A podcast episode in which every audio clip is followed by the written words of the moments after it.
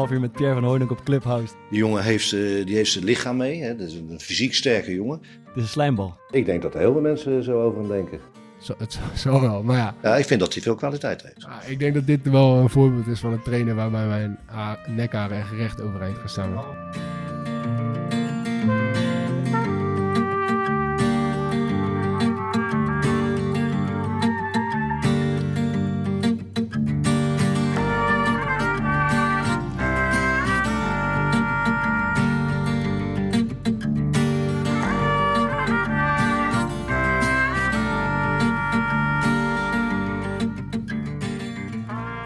Na een aantal roerige Haagse weken kunnen wij geen verkiezingsprogramma meer zien. Dus de podcast keert weer terug naar bekend voetbalterrein.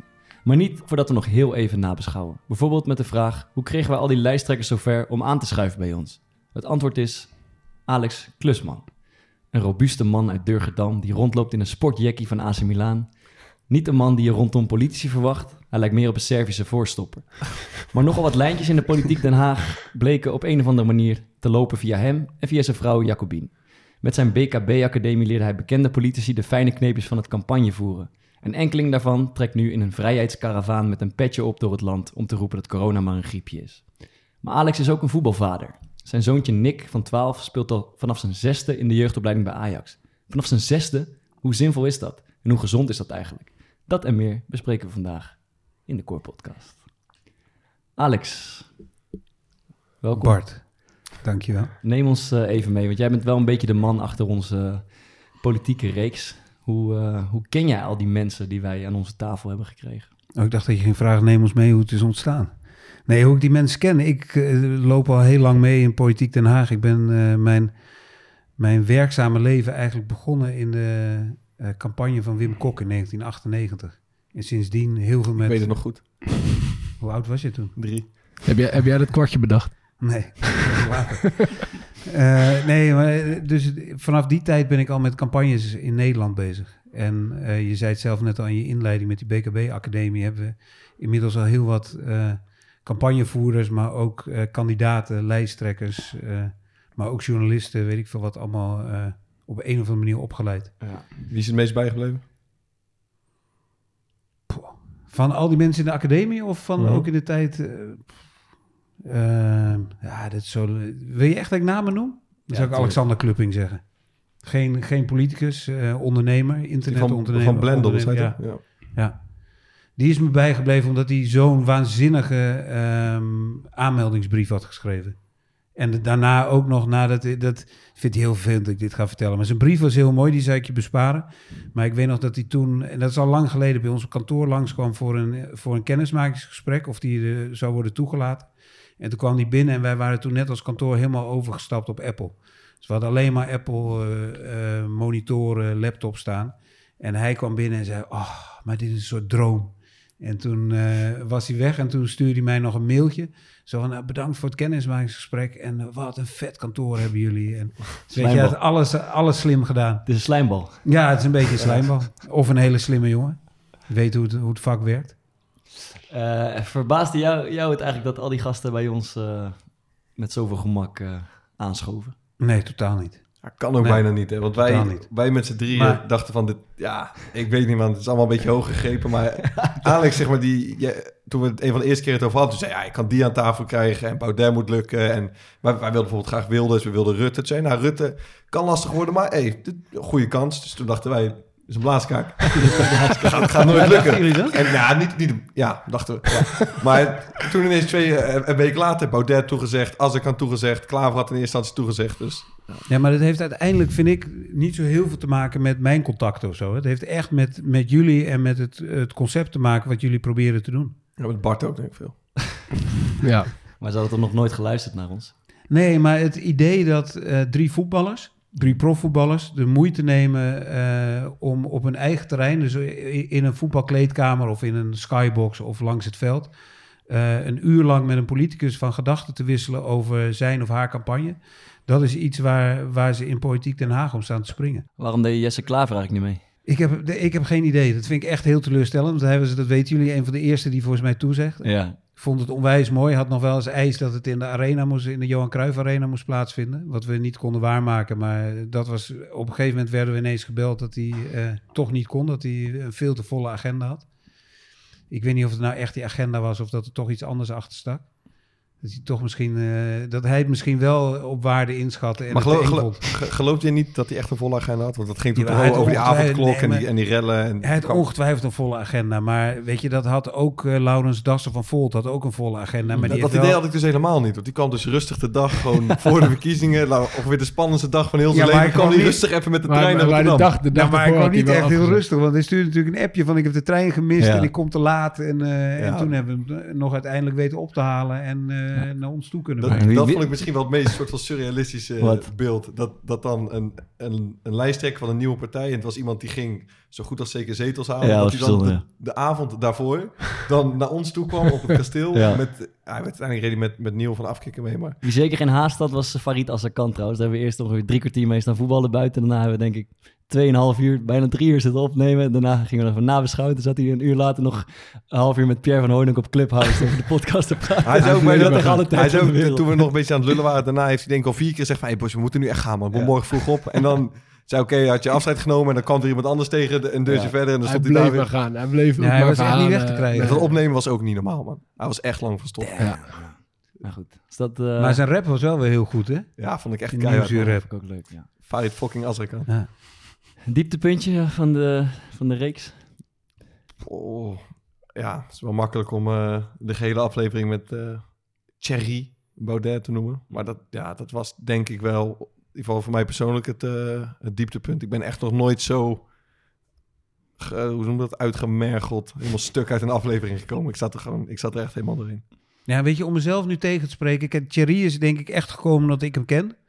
Eh, en helemaal niet gekomen omdat hij het interessant vond om met voetballers te praten. Want hij had gewoon helemaal niks met voetbal. Dat Ook idee hadden wij ook niet. in het nagesprek, eh, Hij vond het gras wel Toen- lekker ruiken in Ja. het kasteel. terwijl, de kunstgras ligt. Ja. Dus kunstgras Ja, en de, en de vragen Wat over vliegende ja. keeper had nog nooit van die uitdrukking gehoord. Dus hij, hij heeft ook gewoon helemaal Ja. niks met voetbal. Ja.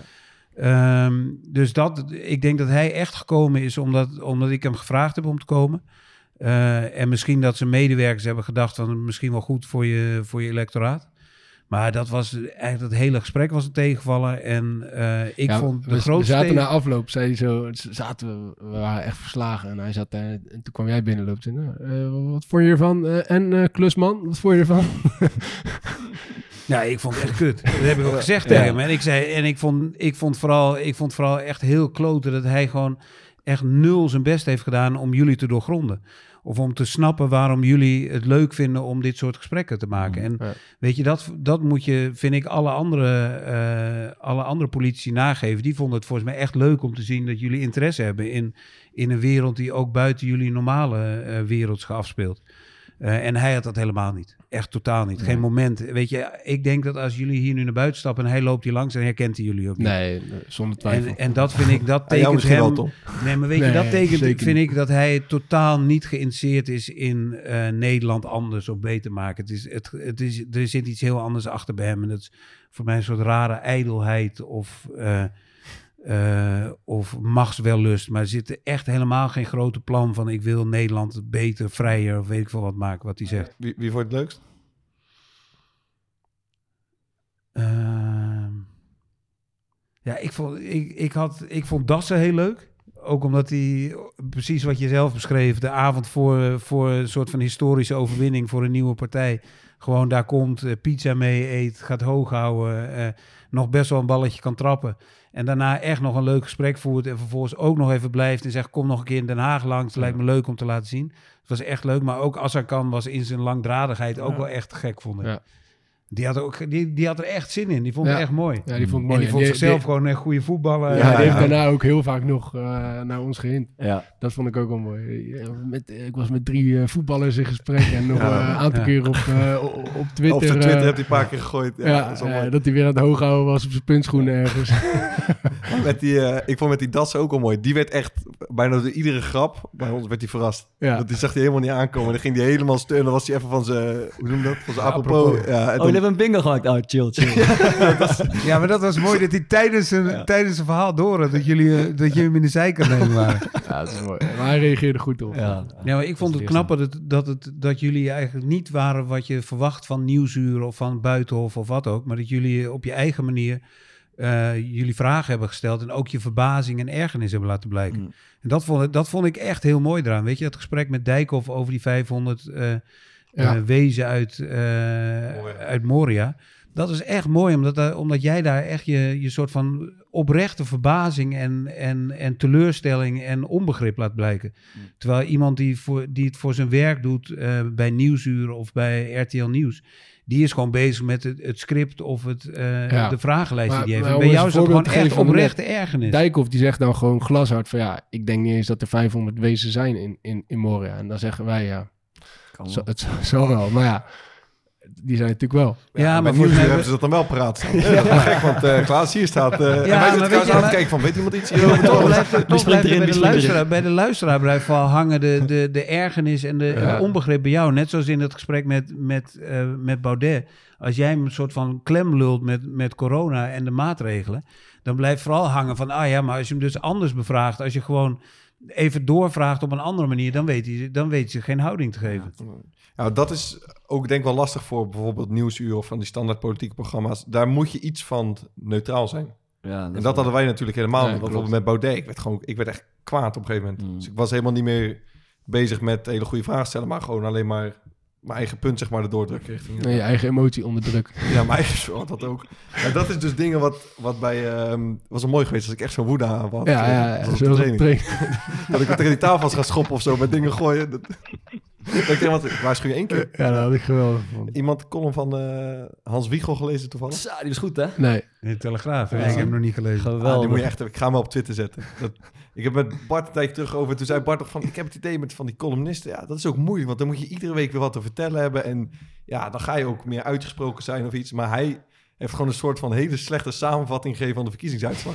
Ik kreeg, ik kreeg, vandaag, ik kreeg vandaag een appje van een vriend. D66 heeft meer Ja. steeds gehad. Goed gedaan. Ja. VVD is ongeveer hetzelfde Oh, gebleven. we moeten niet Ja. links. Nou, dat is niet zo goed gegaan. Dat vind ik niet zo erg. Eh, en dan gaat hij daarna naar rechts. Nou ja, ehm, eh, hoe heet die, die eh, Eerdmans, goed gedaan. Wat, en dan, Veel succes. En dat Ja, ja, dan zegt hij dat altijd- plaatst de Telegraaf dan toch? Ja, hoor? en dan zegt hij Ja. op het eind, nou, formateurs, lastige klus, veel succes. Daar krijg je gewoon voor betaald. Hè, Ja. Lekker man. Wiegel. Dat gaat dus ook langs een hoofdredactie die dat dan ook allemaal prima vinden. Die durven dan niet tegen hem te zeggen. Van, eh, dus, dus te ik, weinig weet, ik Hans. weet het niet, Hans. Ja, ja, en om toch nog even over die, die politieke serie, om Bart nog wat credits te geven, want jullie zitten hem altijd af te zeiken natuurlijk. Is die, die intro's die hij schrijft, die zijn het gek, hè? Die hij schrijft. Die, wat? Of schrijf jij die altijd? Nee, ik geval, niet. die Nee, intro's Fokker zijn- schrijft die Nee, die intro's intro's zijn doet Bart wel vaak zelf. Maar ik, ik, Nee, maar je ziet dat dat wel, die, die, ik weet dat je het heel vervelend vindt dat ik hem nu complimenten Nee, ga geven, zeker, maar je ziet dat die, die politici, die zijn eigenlijk een beetje uit het veld geslagen erdoor, omdat die niet verwachten dat er zoiets gaat komen. En die zijn dan even een soort van onbeschermd, of Ja. hoe noem je dat? Off guard. Ja, en, de- en hij zet ook wel een bepaalde toon. Ja. Er zit vaak even een sneer in. Dat is echt mooi. Maar wat Thomas, wat bij ons gewoon heel erg snijdt, is dat we dan met z'n drie heel erg voorbereiden. en dan komen er allemaal goede vragen uit. En hij hoest, Bart hoest al die vragen op, maar ook echt met zo'n uitstraling van. Dit bedenk ik net. ja, dan zit ik denk, er gaat Van Hazen vragen, er gaat Fokker te vragen. Ja, maar, De beste metafoortjes die, die jat ik. En het- slechtste laat ik voor jou liggen. ja, en dan zeg je ook van, je had nog een of andere metafoor met YouTube vertellen. Ja, die- en dan sta ik dan kom ik er weer niet uit. Zo. Oh, ja. Ah ja, goed. Nee, het is je gegund, Bart. Jij, jij moet je brood met, nog mee verdienen. Ja, ik ook als het even kan. Ik weet niet. Nou ja, nu we... Even om het politieke blokje af te sluiten, denk ik dat we Easy Toys voorspel, voorspelspel even naar voren moeten halen.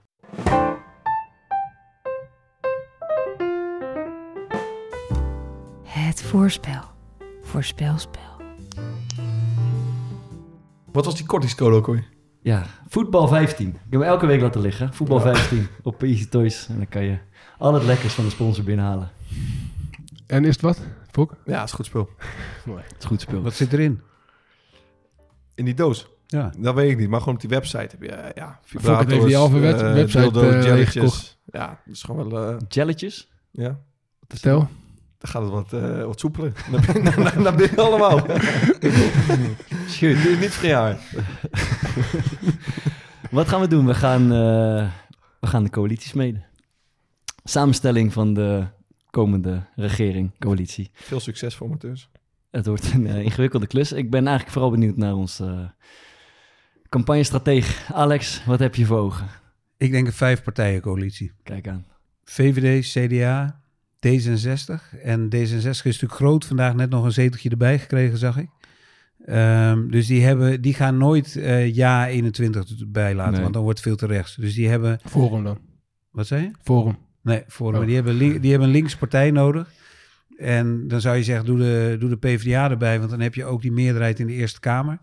Maar dat gaat de PvdA natuurlijk nooit doen. Die gaat nooit, nooit in eentje in zo'n rechtse, regering zitten of een rechtse coalitie zitten.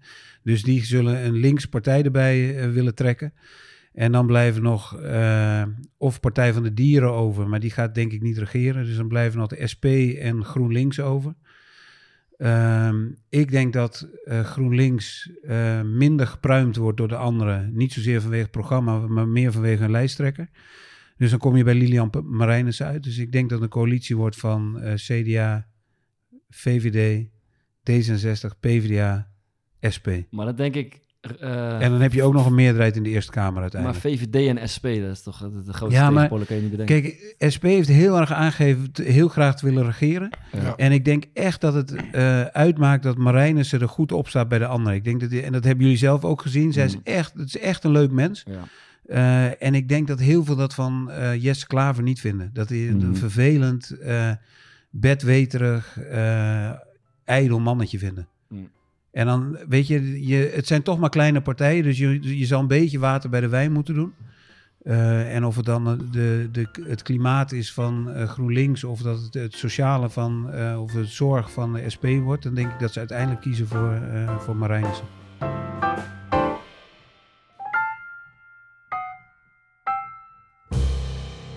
Eh, ik denk dat we dit eh, keer mogen afsluiten en we gaan het weer over, over voetbal hebben.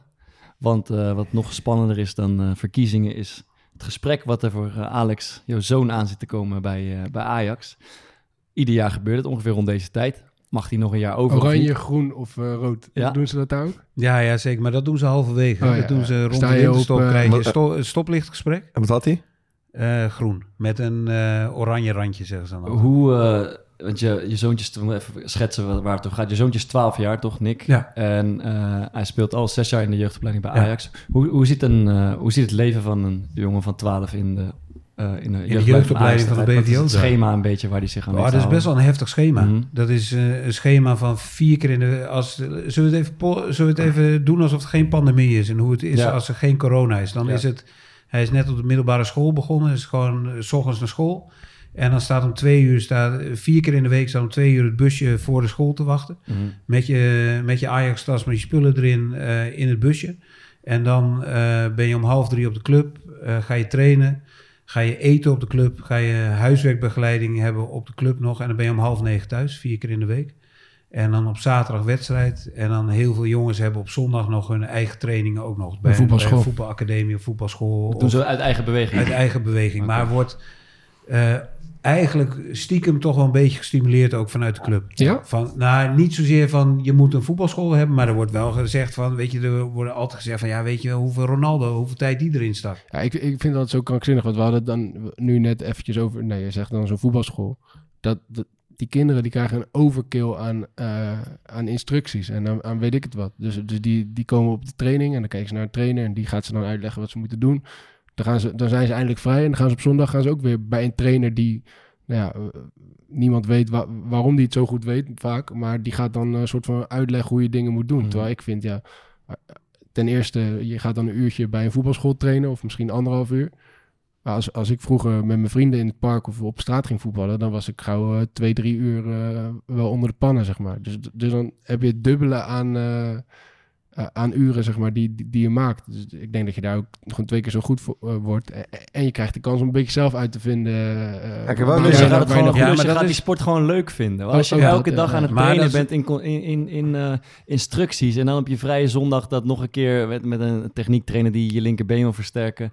Misschien, Of je rechter. Of je rechterbeen, misschien, ja, in mijn geval zeker links. En rest. misschien raak je ook gewoon je, op een gegeven moment je plezier in het spelletje kwijt. Wat je per definitie waarschijnlijk niet kwijtraakt als je met een paar vrienden... eh, Ja, tegen maar dat is, ik denk, waar je voor, wat je wel moet, volgens mij in oogschouw moet nemen, is dat in jullie jeugd het op het buiten voetballen veel meer gebeurde dan nu gebeurt. Mhm. Als ik kijk, weet je, ik ben zelf eh, jeugdtrainer bij, bij een kleine club in Amsterdam-Noord. Als ik zie wat de jongens, ik train onder 14, wat die buiten de, de twee of drie trainingen die ik in de week geef, wat die doen aan voetbal, is dat heel erg weinig. Mhm. Terwijl ze een waanzinnig veld op een steenworp afstand van, van hun huis hebben liggen, waar kunstgras ligt, waar ze altijd op kunnen. Die kiezen ervoor om te gaan Fortnite of FIFA te spelen of weet ik veel wat voor YouTube-filmpjes te Ja, kijken. tuurlijk, Dat het is wel een grotere- er geen zin meer. Nee, er is wel Nee. een grotere uitdaging om die kinderen op het veld Ja. te krijgen uiteindelijk. Dat, dat is Ja. denk ik wel wa- wat moeilijker. Maar ik vind dat, dat clubs het veel te veel naar zich toe halen. En dat alles dan maar onder begeleiding gebeurt. Terwijl Ja. ja, ik denk dat de kinderen het beste worden zonder begeleiding. Ik ben daar wel echt mee eens, want ik heb is gewoon dat, uren dat, maken. dat als kind wel altijd zo ervaren dat als je dan eh, bijvoorbeeld bij Feyenoord altijd die trainingen, je wordt daar in, in een bepaald keurslijf een soort van gedrukt van je moet een winnaar zijn, je moet altijd willen winnen, iedere dag moet het maximale zijn. Terwijl ik eigenlijk, ja, sommige dagen heb ik dat wel, maar ik ben over het algemeen hou ik ook wel gewoon van lekker voetballen. Ik kan me nog zo goed herinneren toen ik, toen ik jong was. Mijn, mijn vader was een soort buurtvader, eh, buurtsportcoach in die, die wijk. Dus we gingen gewoon al, al die deuren af. En, en eh, hij ging met ons voetballen. En dan speelden we gewoon eh, partijtjes. Maar ik weet nog wel, er waren twee jongetjes. En, en die voetbalden bij Feyenoord. En die gingen dan met z'n tweeën. Eh, eh, met hun vader gingen ze, Mhm. gingen ze aan trainen daar. Ja. Dus die stonden gewoon naast ons veld, waar wij gewoon lekker met z'n allen aan het voeten. Die stonden gewoon zo ja, met tra- bijna tranen in de ogen naar ons te kijken. En dan stond die vader daar met een fluitje, moesten ze sprintjes doen, moesten ze de, de heuvel opsprinten en afsprinten. En wij, wij, wij zeiden dat, ja, kom lekker bij ons meedoen. Maar dat mocht, dat mocht dan niet van die, van die vader. En, en dat, ik- ik, kijk, tuurlijk, er gebeurt hartstikke veel op clubs en dat is hartstikke goed. Maar ik vind dat clubs echt moeten stimuleren dat daar, dat daar buitenom gewoon... Ja, ik denk dat die kinderen Ja. zich buiten de club misschien wel net zo goed eh, ontwikkelen als op de club. Ja, goed, Maar als je de, dat de schema- vraag als je die dat erachter schema- zit is natuurlijk of de, of de clubs echt interesse hebben in, het, in de mens ontwikkelen. Of dat het echt de, de, de meest pure vorm van kapitalisme is geworden, het betaald voetbal. Wat vind je dat bij Ajax? Waar, nou, ik denk dat het kapitalisme daar best wel hoog tij viert. Het is natuurlijk echt het, het is natuurlijk een beursgenoteerde onderneming. En het gaat hun uiteindelijk om, eh, om, om geld verdienen. Ik denk dat heel veel kinderen gewoon bang zijn om fouten te maken. En, en, niet, en niet hun eigen eh, keuzes durven te maken in het veld, omdat ze daar gewoon op afgestraft Nou worden. ja, en ik denk ook dat, het, ik denk dat veel, heel veel kinderen bang zijn dat ze weggestuurd worden. ja, Het nou is- precies. Ja. Weet Ja, je het waar gaat we- dat keurslijf wil je Ja. passen. Ja. Weet je waar we het gesprek mee begonnen over de politici? Dat voor heel veel mensen eh, een droom is wat jullie hebben bereikt. Dat geldt natuurlijk voor bijna al die jongetjes en Ja. misschien ook wel hun vaders of hun moeders die eh, in zo'n jeugdopleiding zitten. Het is de droom, gaat het lukken? En dan ben je alles in het werk aan het stellen om die droom zo lang mogelijk eh, in stand te houden. Terwijl je eigenlijk, hoop ik dat de meesten dat doorhebben, dat de kans zo onwijs groot is dat, er dat die droom ergens eh, eindigt. Maar die droom, wordt, die droom wordt ook gecreëerd, soort van.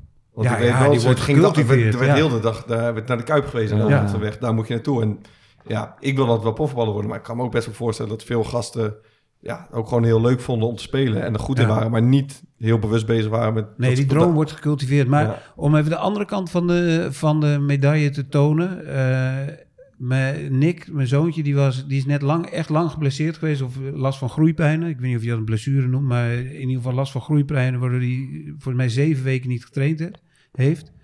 Eh, en zaterdag bracht ik hem naar, de, naar Ajax, eh, naar de training, naar de fysio. En toen zag ik dat hij op zijn hand iets had staan. Er zat een, echt een hele tekst op zijn hand staan. Toen zei ik, wat heb je op je hand geschreven? En toen zei hij, oh kijk maar. Er stond op, eh, na zeven weken blessure mag ik eindelijk weer trainen. Pff, wat heeft dat lang geduurd? Dus voor hem is, is het trainen is, eh, is wel onwijs genieten. Ook al is het binnen een keurslijf van discipline en je moet dit maar en heeft hij, dat. dat, heeft hij dat zelf opgeschreven? Had hij zelf de avond ervoor in bed had hij, had hij het op zijn hand geschreven. Zodat hij zichzelf kan herinneren als Dat hij met die weet van het is zover. Ik ben nog één keer fysio, dan word ik afgetest, zoals ze dat noemen. Weet je, dan wordt Mhm, gekeken ja, ja. of die, of die klaar is om weer met de groep mee te trainen. En dan mag ik weer meetrainen. En wat, wat, eh, wat gaat er met hem gebeuren als hij zometeen wel een rood eh, stoplicht krijgt? Ja, Hoe, wat, wat, dat, hoe gaat het voor hem zijn? dat wordt een onwijze klap voor hem. Ook al Ja. probeer ik hem daar wel op voor te bereiden, terwijl hij dat eigenlijk niet wil horen. Ja. Eh, en, en ze dat bij de club natuurlijk ook liever niet willen horen. Die willen niet dat je, dat je hem te veel die reality check geeft. Omdat die, de droom, zoals Maart zei, wordt gecultiveerd van eh, waar zijn we mee bezig? Debuteren in de Kuip of in de Johan Cruijff Arena. Dus ja, ik weet het niet zo goed. Ja. Ik, eh, de, ik denk niet dat hij heel makkelijk teruggaat naar de amateurclub waar hij begonnen is. In de, in de onder zes of onder, wat is het? Want dat is gewoon Minis. een te grote tik voor zo'n Dat is het- eh, ja, dat, en dat, dat wil je die jongens bij die club ook niet aandoen. Ik heb vaak met, met Jacobien, met mijn vrouw, eh, gesprekken daarover. Als ik aan mezelf, aan mijn eigen jeugd terugdenk. Ik had ook die droom dat ik eh, voetballer zou worden. Terwijl ik, ik al heel snel wist dat het niet zou gebeuren. En me maar vasthield aan Henny Meijer, die op zijn achttiende vanuit het niets ineens profvoetballer werd bij Volendam. Dus tot mijn achttiende heb ik gedacht, het kan nog. Eh, maar als ik, als ik het, het leven voorgeschoten zou krijgen wat hij nu heeft, ik zou er meteen met beide handen hebben aangepakt. Maar mijn oudste zoon bijvoorbeeld helemaal niet. Hè? Die voetbalt, maar die, en die kan hartstikke goed voetballen, maar die moet er niet, niet aan denken om het leven te leiden wat zijn broertje leidt. Ja. Hoe is dat voor jou geweest dan?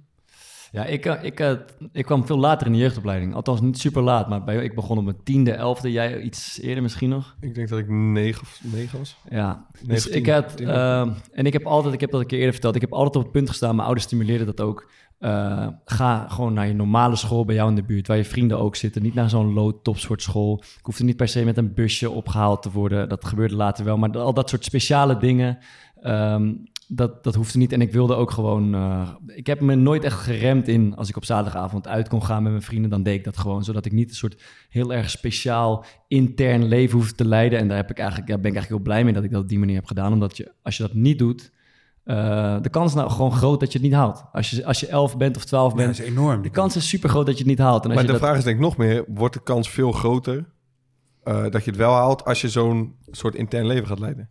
Ja, Want dat is wel het beeld wat, wat ik, wat de maat echt ingepropt is. Mm. Als, jij, als je er alles Ja. voor laat en alles voor doet, ja, en vooral dus niet op stap gaat, niet heel stom gezegd doet wat al je vrienden wel gaan doen, ja. dan wordt de kans aanzienlijk groter.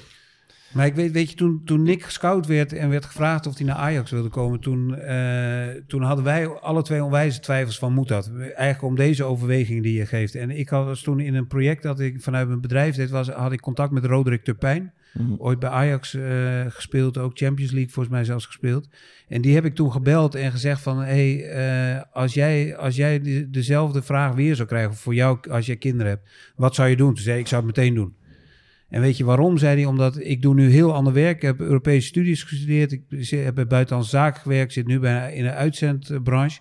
Iedere dag dat ik werk, heb ik gewoon profijt van wat ik in de jeugdopleiding bij Ajax heb geleerd. Mhm. Dus ik zou het, ik, hij zei, ik zou het blind doen met mijn Maar- zoon.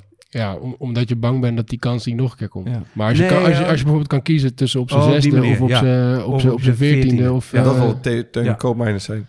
ja. Die zou zijn kind bijvoorbeeld... eh, hij schetst een situatie dat hij is zijn zoon zou van zeven... en zou een brief komen van Ajax. Dan zou hij, zei hij volgens mij, dat zou ik zelf doen... als wat mijn ouders doen eh, of hebben gedaan. Zeg maar tot zijn tiende wachten. We hadden net, je had het net over die spanning, zeg maar. dat je te horen krijgt van, eh, met zo'n met zo'n gesprek van ja, je moet, eh, je moet presteren op het moment dat het... En ik, en ik ben pas op mijn achttiende bij, bij Sparta gekomen. En ik had toen al een jaar in de, in de senioren gespeeld, ook bij, bij mijn oude club.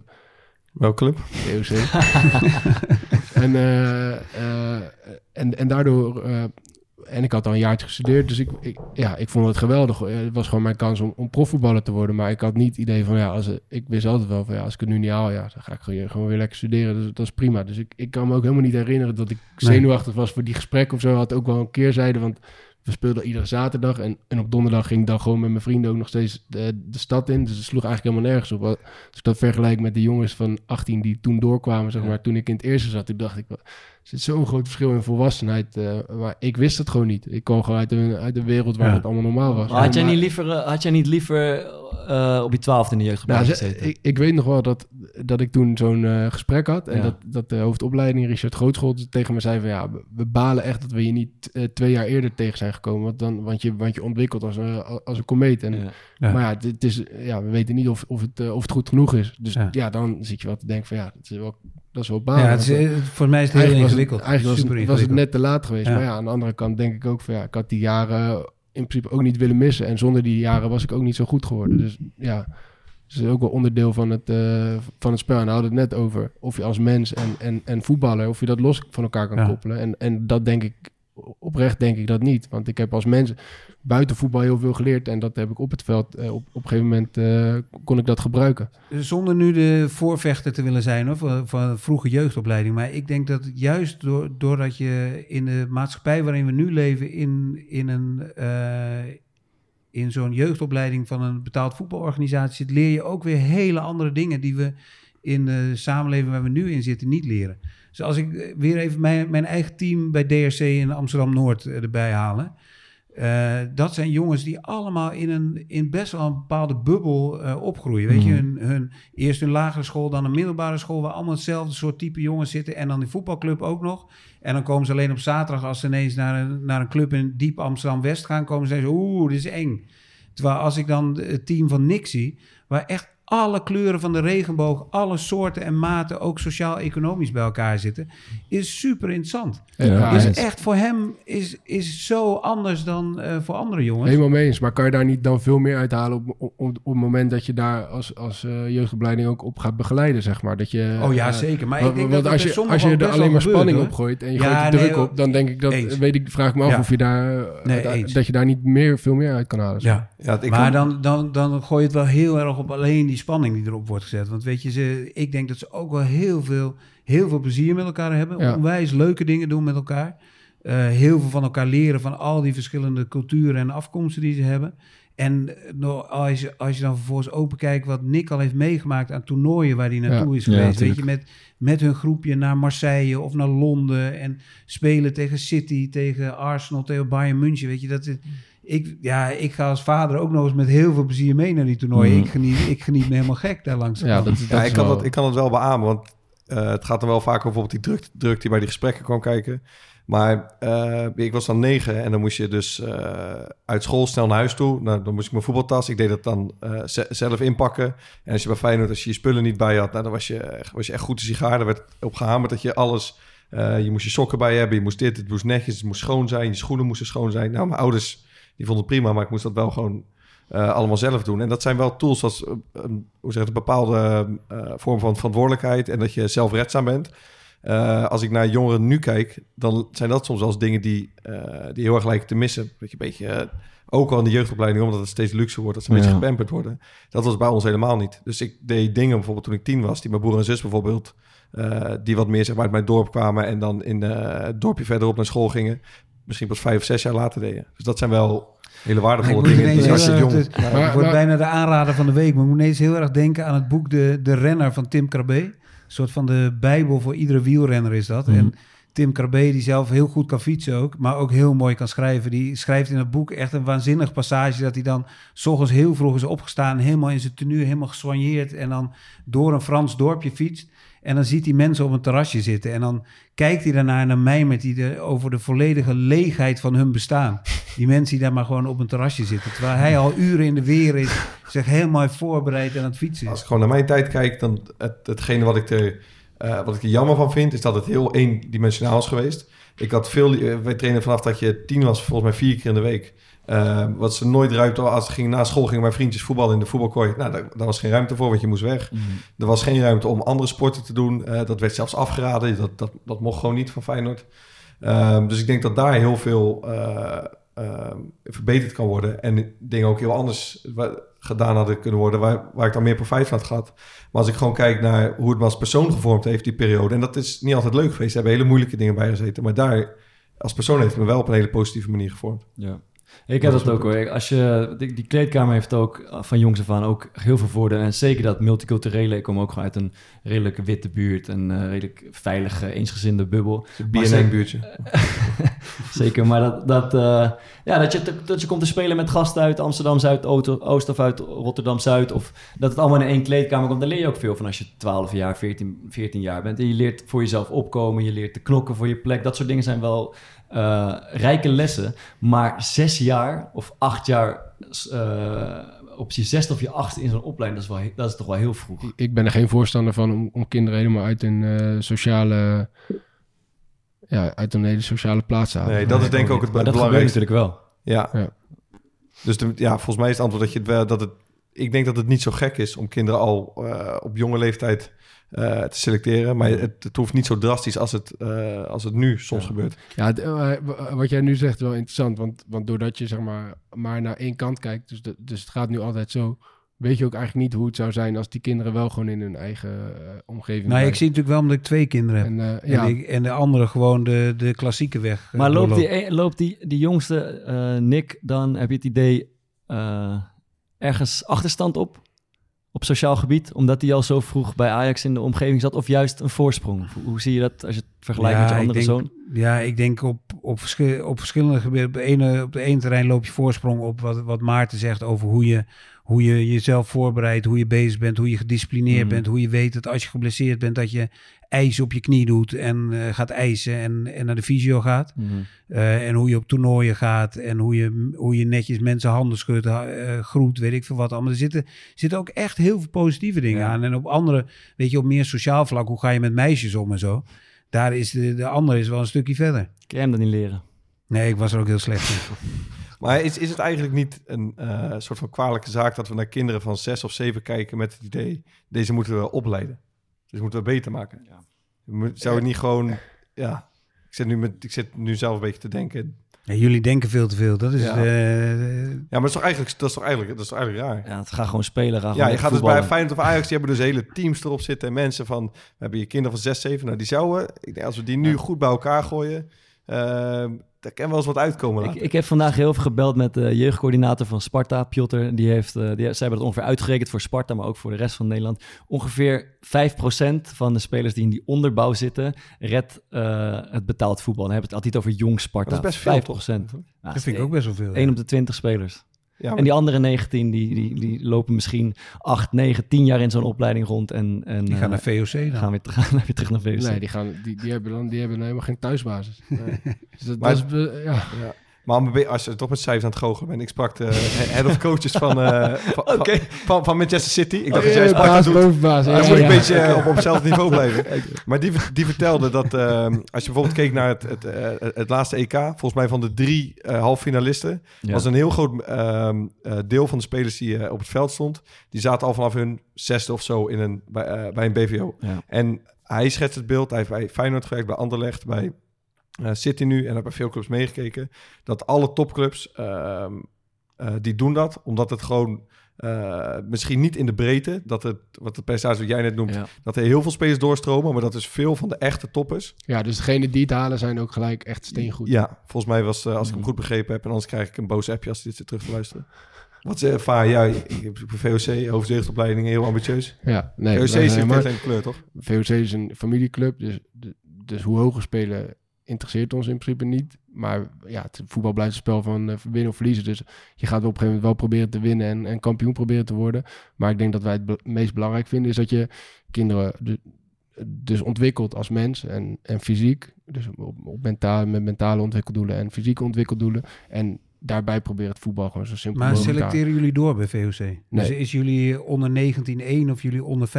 Zitten daar de beste jongens van Ja, de lichting? ja, ja, nee, dat Ja, gebeurt maar, dat is, maar dan zit je dus op hetzelfde niveau als een BVO eigenlijk. Nee, nee, nee, want dat is niet waar. Kijk, ik denk dat het ook een beetje automatisch gebeurt. Dus, dus, dus de, ja, en ik ben er ook niet echt heel goed voorstander van. Dus eh, we, we, we willen in principe, dat zou ik het mooist vinden, dat je tot en met de onder, onder 10 gewoon eigenlijk die hele groep gewoon door elkaar laat spelen. En dat je dan nog niet echt heel erg gaat kijken naar, eh, naar kwaliteiten, maar dat je vooral kijkt naar, naar motivatie. Dus vooral bij VOC zie je gewoon dat de verschillen vooral zitten in hoe gemotiveerd is een jongen. Dus als iemand echt heel graag twee keer wil komen trainen en, en het voetbal heel leuk vindt, dan zal die, dan zal die bijna altijd wel in het eerste team komen bij VOC. Dus, dus, dus zo werkt het meer eigenlijk, denk ik. In Die plaats je- VVD-mentaliteit, hè? Nou, het, is, het is wel Ja, het is ja, nee, toch ja, wel een, ik vind Ja, een en hele natuurlijk- interessante en ingewikkelde discussie ook. Het is ook Ja. De KNVB staat er ook een beetje op dat, op dat niveau. Hè? Van, het gaat niet om, eh, we gaan ook geen uitslagen publiceren tot de onder 12 en eh niet Ja, geen standen. Ja, ja. Of geen, ja, geen standen, wel Ja. uitslagen. En dan zie je dat die teams zelf hun, hun, hun, hun uitslagen bij gaan houden om een stand te vaststellen. Ja, ja, zij vragen zich volgens mij af voor wie, voor wie die standen nou het meest belangrijk zijn. Voor die kinderen of voor die, voor die ouders en voor die trainer. En, en wa- waar ik echt de grootste hekel aan heb, is dat bij het jeugdvoetbal en dan bij VOC is dat ook vaak gebeurd, dat zo'n team van kinderen is eigenlijk een beetje het speeltje van een volwassen kerel die eh, Ja. denkt dat hij de nieuwe Pep Guardiola is. En, en, en Zoals ik dat doe eigenlijk. En die met zo'n Milan... eh, ja, nee, maar, ja maar, maar, dan, maar dan gaan mijn nekharen echt... eh, Ja. ik, ik gaf vorig jaar ook training, aan onder 15-1 was dat. En dan kwam ik, kwam ik trainers tegen die helemaal netjes in, in trainingspak... en die lieten hun, hun, eh, die kinderen allemaal netjes eh, de de, perfecte warming-up doen, paas een trap oefeningetje en, eh, en weet ik het wat. En dan denk ik van ja, voor, voor wie ben je nou bezig? Ben je voor jezelf bezig of, of ben je ervoor aan het zorgen Ja. dat die, ik vind dat bij VOC die kinderen gewoon de tijd van hun leven moeten hebben. En of ze dan goed leren voetballen, dat Dus is moet van dan? zwaar onder, ondergeschikt belang. Laat ze lekker spelen en, eh Maar, en maken maar dat is een hele van. andere insteek dan, Mm. eh, dan bij profclubs. Want, Mm. want, Ja. die, want daar zit ook nog wel een bepaald belang achter, wat ook prestatief is. En dat, Ja. dat hebben wij in principe Maar, veel toch minder. even Alex, want jij stuurde zelf van de week een filmpje door van, eh, van jouw zoontje die een vlog maakt voor Ajax. En hij is geloof ik acht of negen jaar op die video. En ik hoor hem daar wel zeggen tegen jouw vrouw Jacobien dat hij, eh, dat hij met buikpijn van de zenuwen naar, dat, naar de training gaat, naar het Ja. Ajax gaat. Ja. Dan denk ik, ja, dat is blijkbaar ook de druk die die club eh, hem oplegt. En is Nou dat ja, dan, kijk- zo, is dat dan zo, go- zo'n goede ontwikkeling? Nou ja, hij ging ook met buikpijn naar eh, de wedstrijd van de minis eh, bij Oké. DRC. Dus het hij zegt meer je, over zijn het karakter het dan zegt over de meer over zijn karakter. Toen, toen hij in de mini speelde, dus Mhm. toen was hij vijf of vier. Dan viel die flauw als hij een tegendoelpunt kreeg. Dus er zit bij hem, en ik weet niet waar, ik denk dat hij het van, van zijn moeder heeft, niet van Mhm. mij. Maar er zit bij hem zo'n onwijze prestatiedrang in, Mhm. of een wil om te winnen. Ja. En hij kan, hij kan zo slecht deze verlies. Ja. Dat hebben jullie volgens mij ook wel last van. Nee, Maar- Jij helemaal niet, Maarten. Maar de- dus Thomas ik weet niet, Ik volgens mij niet. is dat niet eh, clubafhankelijk. Oké, want zo, zo deed het wel voor. ja, zo, lijkt het in, dat- in filmpje lijkt het zo. Alsof Ja. die clubs, die Ja. spelertjes zoveel Ja, druk maar het is, het, het is denk, maar het is wel iets wat, wat eh, denk ik, heb hier geen harde cijfers voor, maar wat, Ik kan gewoon roepen, cijfers kan je gewoon ja, het boeit ook allemaal niet. hè. Wat veel, eh, de, de IFF is eh, 0,2. nee, wat, eh, wat, wat veel kinderen raakt, want ik heb jongens eh, met wie ik bij Feyenoord heb gespeeld, met wie ik nog steeds omga, eh, waarvan ik altijd dacht van zo, die, ja, die, die zitten er lekker in. En Ja. die hebben, waar ik last van heb qua zenuwen, die hebben daar geen last van. Ja. En als we daar, eh, wij, wij hadden toen die aflevering over zelfvertrouwen en faalangst. En die bellen die dan op, sturen een bericht van, hé, hey, tering man, ik zweer het, precies hetzelfde. Ja, ja, ja, ja. Ja. Dus er zijn gewoon heel veel jongens die buikpijn hadden op school. Ja. Of Ja. die op, ehm, eh, op toernooi eh, eigenlijk stiekem blij waren als ze geblesseerd raakten. Ja. Of noem maar op, ik had bij, helemaal in de, in de jongere jaren, werkte ik gewoon heel jaar naar de zomervakantie toe. Ja. En dat zijn denk ik wel... Zodat het erop, zodat het erop ja, staat. want dan wist je uit, ik, uit weet ik, van zes of zeven weken vrij en was Ja. er even geen spanning. Ja. Maar dat, dat vind ik echt belangrijk, dat je als club, dat je daar meer aandacht aan gaat besteden. Ja. Ja, Eh, omdat dat ook gewoon... Er zijn tegenwoordig hartstikke goede mental coaches. En de, ik heb dat later ook geleerd met best wel eh, simpele dingen. Als je het maar vaak genoeg herhaalt... en als je je, je inzicht een beetje verandert... kan je daar hartstikke goed mee omgaan. Waardoor je plezier gewoon veel groter wordt. Ja. Ja. ja en ik, ik, eh, dat sluit wel een beetje bij op aan. Want ik, ik net te zeggen dat, dat bij zo'n club als VOC... dat het ook extreem belangrijk is dat een soort van klimaat eh, wordt gecreëerd... waarin eh, jongens zich, of en meisjes zich veilig voelen... Ja. En, en echt zichzelf kunnen zijn, zeg maar. Maar, dan, maar daar zet ik wel echt mijn grote vraagtekens bij, bij, bij profclubs. En ik denk dat daar ook grotendeels die, dat gebrek aan zelfvertrouwen van- vandaan komt. Dat, dat, dat er gewoon geen veilige omgeving Nee. eh, gecreëerd ik wordt. maar, maar wat wel- doet Ajax? eh, Ja, ik vind dat je bij Ajax, maar ik zie ook wel bij andere clubs in de omgeving, dus bij AZ en Volendam, dat er wel een echt een nieuwe lichting jonge trainers komt, die, die daar echt wel veel, veel meer oog voor heeft dan de oude garde, volgens mij. Mm. Ja, en, eh, maar we kunnen het hier volgens mij nog uren over Mm. hebben. Ik vind wat Thomas zegt echt interessant over bij VOC ook en over chaos en laat ze maar gaan. Ja. Weet je, ik zie het ook bij mij in de club dat. Dat de, maar misschien is, Ja, hoeft- nee, nee, ik- misschien is de niet- wens de vader van de ik gedachte. zei juist hè? dat, ze die chaos niet... eh, dat, dat, dat Nee, maar dat het onge... de- Weet je, je had, je had over eh, gedisciplineerde warming-up en eh, pas, Nee, maar je, kan, je, kan technieken best wel, je kan best wel afspraken met elkaar maken. En als, als die kinderen zelf belangrijk vinden dat ze een gedisciplineerde warming-up doen, dan kan je een gedisciplineerde warming-up doen. Alleen vraag ik me bij die trainers vaak af of die kinderen dat hebben verzonnen Ja, of, of dat, dat die trainer dat verzint. Mhm. En, en, en, en die kinderen, als die met elkaar aangeven dat zij dat willen, dat is juist perfect. Ja. Dat, dat zou alleen maar, maar mooi zijn. Maar ik vind wel dat je trainers zou moeten stimuleren Ja. dat die kinderen daarin, dus dus alles er ro- rondomheen, ik bedoel, eh, op tijd komen, weet ik het wat, dat die kinderen daarin eh, eh, de keuze maken. En niet, en niet dat de trainer Maar dat ook gaat dat op opleggen. tijd komen. Zo moeten kinderen zelf de keuze maken. Ja, tuurlijk. Ja? Ik vind wel dat je bepaalde discipline toch... Oh, die als je afspreekt... eh, Maar, maar dat vind jij. Maar maar hoe, hoe, als, ik, als die kinderen nou zeggen van... Nou, wij vinden het prima als... eh, kijk, ik, ik begrijp dat je, dat je ervoor moet zorgen... Dat, dat ze goed voorbereid worden op een wedstrijd. Dus dat je warming-up moet doen. Ja, maar je Als kan die toch kinderen nou met elkaar, met elkaar afspreken van... Ja, wij vinden het prima als we een half uur van tevoren... Ja, maar dan spreken ze dus alsnog een tijd af. Ja, maar wel met elkaar. Maar, niet, maar er is niet een trainer die, die, Ja, die, die gaat roepen van... Ja, nee, we moeten... eh, want dat gebeurt ook gewoon bij amateurclubs. Als we... eh, als we thuis spelen, moeten we eh, anderhalf uur voor, eh, voor de wedstrijd moeten we aanwezig zijn. Ja, en dan gaan we een bespreking doen van, van een half uur. En dan gaan we dit doen. En dat verzint die trainer allemaal. Terwijl, wie zegt nou dat die kinderen daar beter van gaan voetballen? Oké, dat is een ander uiterste. Maar het is toch niet zo gek als je als trainer dan zegt, weet je wat, we spelen om half tien, laten we om kwart Nee, negen tuurlijk. Nee, maar- maar dat is wel zo. Dat is ook prima. Afspraken maken is alleen maar goed. Maar ik vind wel dat die kinderen daarin... Inspraak eh, nou, inspraak misschien wel leidend moeten zijn. Mm. Dus, dus, dus de trainer die faciliteert dat die kinderen goed met elkaar omgaan. Zo goed dat ze, dat ze ook met elkaar afspraken maken. En dat, hoort- dat hoort er zeker bij. Dus ik zeg niet dat, dat, dat je maar moet kijken wanneer je komt en weet ik het wat. Dat is niet de bedoeling. Maar wel dat die kinderen gewoon zelf... eh, veel meer zelf gaan beslissen. Ik vind, ik, ja, ik vind echt dat... dat maar daar val ik in Ik herhaling. denk ook voor de luisteraar dit gewoon een heel interessant gesprek. Ik heel te weten over jouw ideeën hierover. Ja, maar jullie vragen ook niet aan mij, wat wil je nou weten? Ja, jij vraagt nooit aan die kinderen, hoe voel je je? Wat Ja, wil je nou echt van mij weten? Hoe laat ik aanwezig wil zijn? Het wordt eh, hoog tijd voor eh, het interviewtje van de week. We hebben het al lang niet gedaan, denk ik, maar de, dit pareltje konden we de luisteraar en onszelf eh, niet onthouden. Hendrik de Jong, de headcoach van FC Platinum. Heb je het gezien, eh, Alex? Zeker. Waar komt FC Platinum ook weer Ik heb vandaan? geen idee. Zit Oh, in Zimbabwe. Zimbabwe. Ja, in Zimbabwe. Zimbabwe. Ja. Nou ja, als het uh, Jiskevet was, dan had je het ook geloofd. Maar we gaan toch even kijken naar eh, Hendrik de Jong. Only in one word was een voetbalshow. We showed today football. From the second, from the first to second until the last moment. We played very well. We started very aggressief. High pressure. Create a lot of chances. Highlanders had total no answer on the way how we did the football. Uh, first half 2-0 was zelfs possible een higher score. Uh, second half, same. Lot of control, lot of possibilities for uh, a third goal. Uh, yeah, I'm happy. It's the right way for football to play.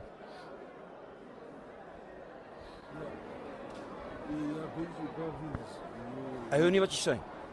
Dus uh, I can no answer give als je not uh, that clear English uh, speak. Ik denk dat dit wel een voorbeeld is van een trainer waarbij mijn ha- nekharen echt recht overeind Ik is. vind het allermooiste dat, Pep dat Guardiola van jackie- Zimbabwe. Ja. Dat Gucci-jackie op de achtergrond. Ja, geweldig. dat- Kijk, ik Wouter Burger denken. Is die echt... Engels Ik alsjeblieft. denk het wel. Ja, dan komen we nog mooi. Lekker man, Hendrik de Jong. Hé, hey, maar eh, Alex, waarom wordt eh, Wout Weghorst nou niet uitgenodigd voor Nederland zelf dan? Ja, jij wilde wat over zeggen, heb ik het idee. Ik heb wel eens gehoord dat hij niet zo heel lekker in de groep lag bij alle Ah. clubs waar hij... Ja, ik kan eerlijk zeggen, het is een lul, in- zeg jij. in ieder geval een aantal jaar geleden, als je zo rondom de voetbalwereld een beetje om je heen vroeg van, aan welke speler heb je nou echt de pleurishekel? Dan zeiden zeven van de tien spelers eh Wout Weghorst. Ja, echt waar?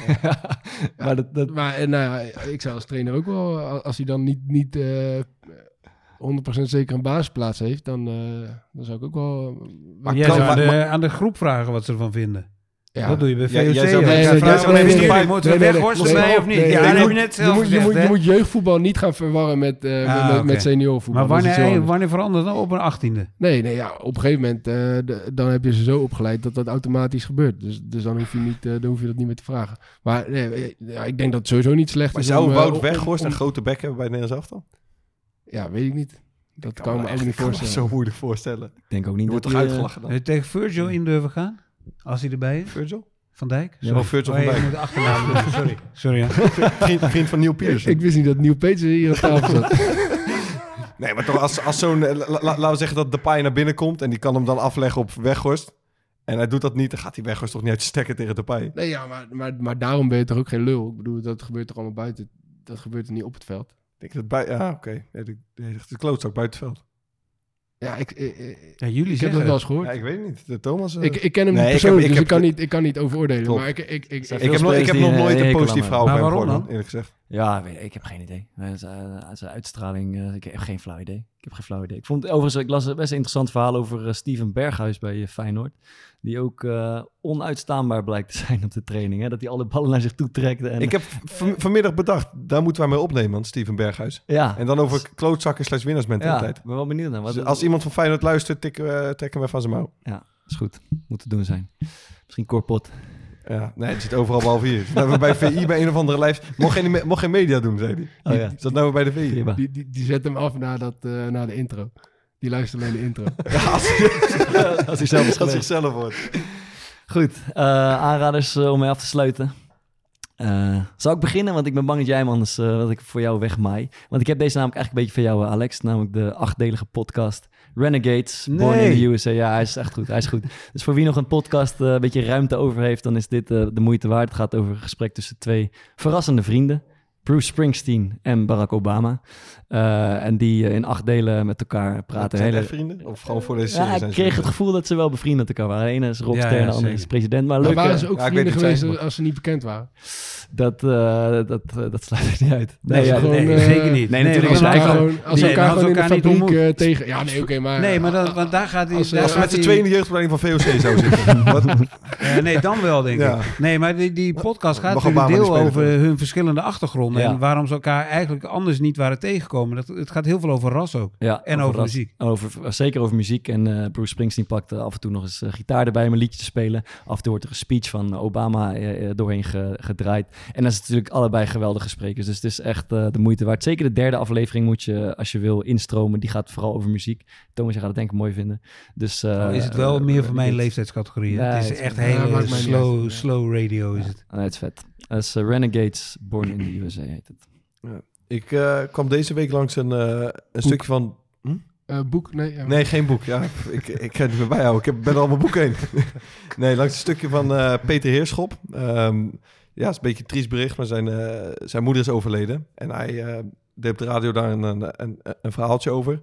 Ehm, en ja, je ziet nog wel eens eh, als iemand overlijdt en mensen doen daar dan een ode aan die persoon, dat er dan toch een soort van ja, een mooi beeld wordt geschetst van ja, tijd is rijp en het moet zo zijn en het is goed zo en je laat iets achter. Ehm, en ja, ik kan. Ik heb mijn oma is overleden, maar nog niemand in mijn hele naaste omgeving. Dus ik, ik, ik ja, ik kan niet zeggen dat ik er benieuwd naar ben, maar ik vraag me gewoon heel erg af hoe dat, eh, hoe, dat is en zo, hoe, Mm. hoe zoiets zou voelen. En eh, ja, hij, hij vertelt het op een hele ja, soort confronterende manier. Hoe, die dan, hoe dat op hem binnenkomt. Dat zijn moeder is overleden en die is al oud. eh, hartstikke oud zelfs. En zijn zus belt hem dan met dat nieuws. En hij neemt je gewoon mee zeg maar, in zijn gedachten daarover. En dat hij dan naar zijn moeder toe gaat om haar weer voor het eerst te zien. Op het moment dat ze al overleden is. En wat dat met hem doet. En ja, ik, ik kreeg er echt kippenvel van. En ik vond het, een, het was is confronterend, maar het was hartstikke mooi. Klopt. Ik heb een stukje uit eh Matthijs eh, Draait Door. Eh, vorige week zat Herman van Veen daar.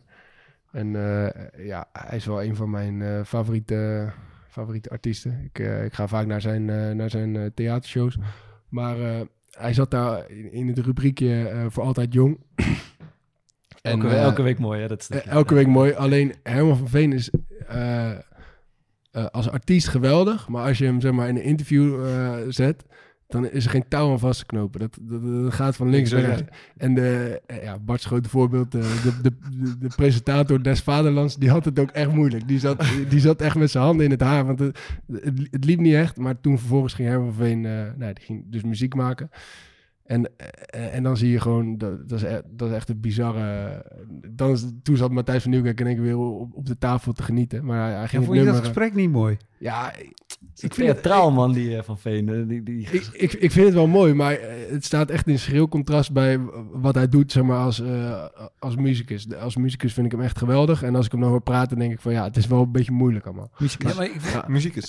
Maar ik, vond, ik, ik vind hem... Ik heb heel weinig met Herman van Veen, maar ik vond het echt onwijs mooi, dat gesprek. Ook, Ja. En het sluit een beetje bij Maarten aan. Het, het, ging ook, het ging best wel lang over de dood ook. Dat, ja. dat was echt mooi. Ja, hoe dat die- was wel een mooi hoe stuk. hij, ook hij, niet alleen Matthijs, maar ook Herman van Veen werd daar heel ongemakkelijk van. Omdat hij eigenlijk niet over wilde hebben. Omdat Ja. hij volgens mij het een ondraaglijke gedachte vond. Ja, ja, ja, dat Dus klopt. ik vond het echt wel een mooi gesprek. En eh, uiteindelijk die uitvoering was ook heel mooi die hij daar, eh, die ja, daar dus, bracht. dus dat is mijn tip. Hij, hij speelde uiteindelijk samen met eh, de meiden van eh O'Gene. En hij had een of andere uh, rapster erbij gehad. Loutje heette die.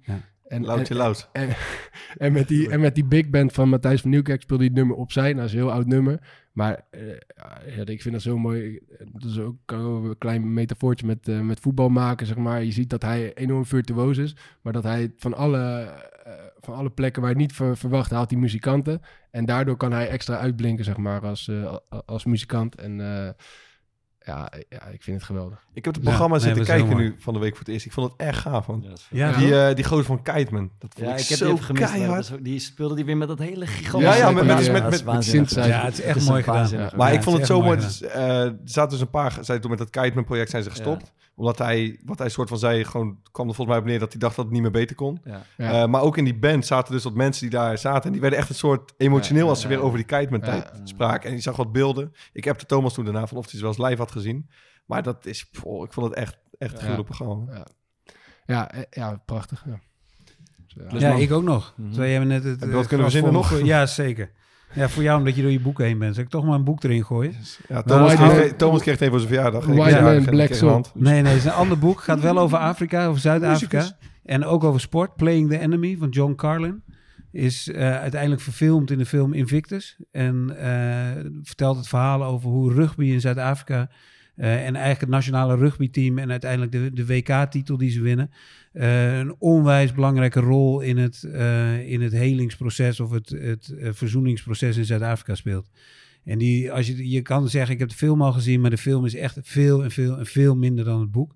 Het boek is echt te gek hoe, hoe eh, daar wordt beschreven hoe Mandela, maar vooral ook die François Pinaar, de aanvoerder van het Zuid-Afrikaanse rugbyteam, eh, zo onwijs belangrijk is geweest om rugby, wat een hele witte sport is in Zuid-Afrika, toch eh, een gevoel van, eh, van, van natie, natiebouw of na- nation building geeft in Zuid-Afrika. Dat ook zwarten ineens durven een, een rugby shirt te dragen. Het is echt een te gek boek. Mooi. Alex, dankjewel voor je komst en je bijdrage. En eh, je mag ook het eh, toetje verzorgen. Oude muziek? lullenmuziek, ja tuurlijk man. Ja, maar het wordt geen oude lullenmuziek. Het is een nummer van Snelle, Ah, eh, Samen. Een, eh, een track die hij anderhalf jaar geleden heeft te veel gemaakt. 15 jaar geluisterd in de auto. Nee, nee, nee, nee. Ik zal je vertellen waarom. Ik had is afgelopen... boemer genoemd door Ik had afgelopen donderdag had ik een gesprek bij, eh, bij Veteranendag. Een project dat ik al heel lang doe en wat echt te gek is. En daar sprak ik een, eh, een veteraan, Luc Elshout, Afghanistan-veteraan en Irak-veteraan. En die heeft de echt meest afschuwelijke dingen meegemaakt in Afghanistan. En die heeft zijn verhaal aan Snelle verteld. En Snelle heeft daar een track over gemaakt samen. Die over kameraadschap gaat. En dat is, eh, ik vond het waanzinnig. En als, helemaal als je het verhaal van Luc erbij eh, denkt. Dat kunnen jullie niet bijdenken. Het nummer is dus niet. gebaseerd op zijn verhaal. Het, het nummer van Snelle is gebaseerd op het verhaal van Luc, die Oh, op een bermbom rijdt in Afghanistan. En echt, ik vond het gek. Dankjewel. mooi. Alright. Eh dank voor het luisteren. En vergeet niet te abonneren op de Core Podcast. Op Twitter volgen. Volg op Twitter. En ik zag, ik zat toch heel even naar de hitlijst te kijken. We zijn de Jensen Show voorbij. Dat vind ik wel zo lekker. Tot volgende week. Ik had daarvoor altijd willen blijven met ze. En ik twijfel of we ooit betere tijden kennen. We blijven relativeren, niet overdrijven met ze. En ik wil niet eens dat mensen het begrijpen met ze. Die druktemakers, ik word stil van ze. We hielden scars en heel weinig zorgen over. Ik moet nog steeds wennen aan geschreeuw van je. Maar lach je samen als laatst is het oorverdovend. Weinig dingen die me nu nog raken. Ook al spreken we nu minder, ik sta altijd naast je. Want ik ging door de hel op aarde, maar we gingen samen. Niet alleen herinneringen daar begraven. Ik denk nog elke dag aan toen, al is het jaren later. Want ik ging door de hel op aarde, maar we gingen samen met mijn kameraden.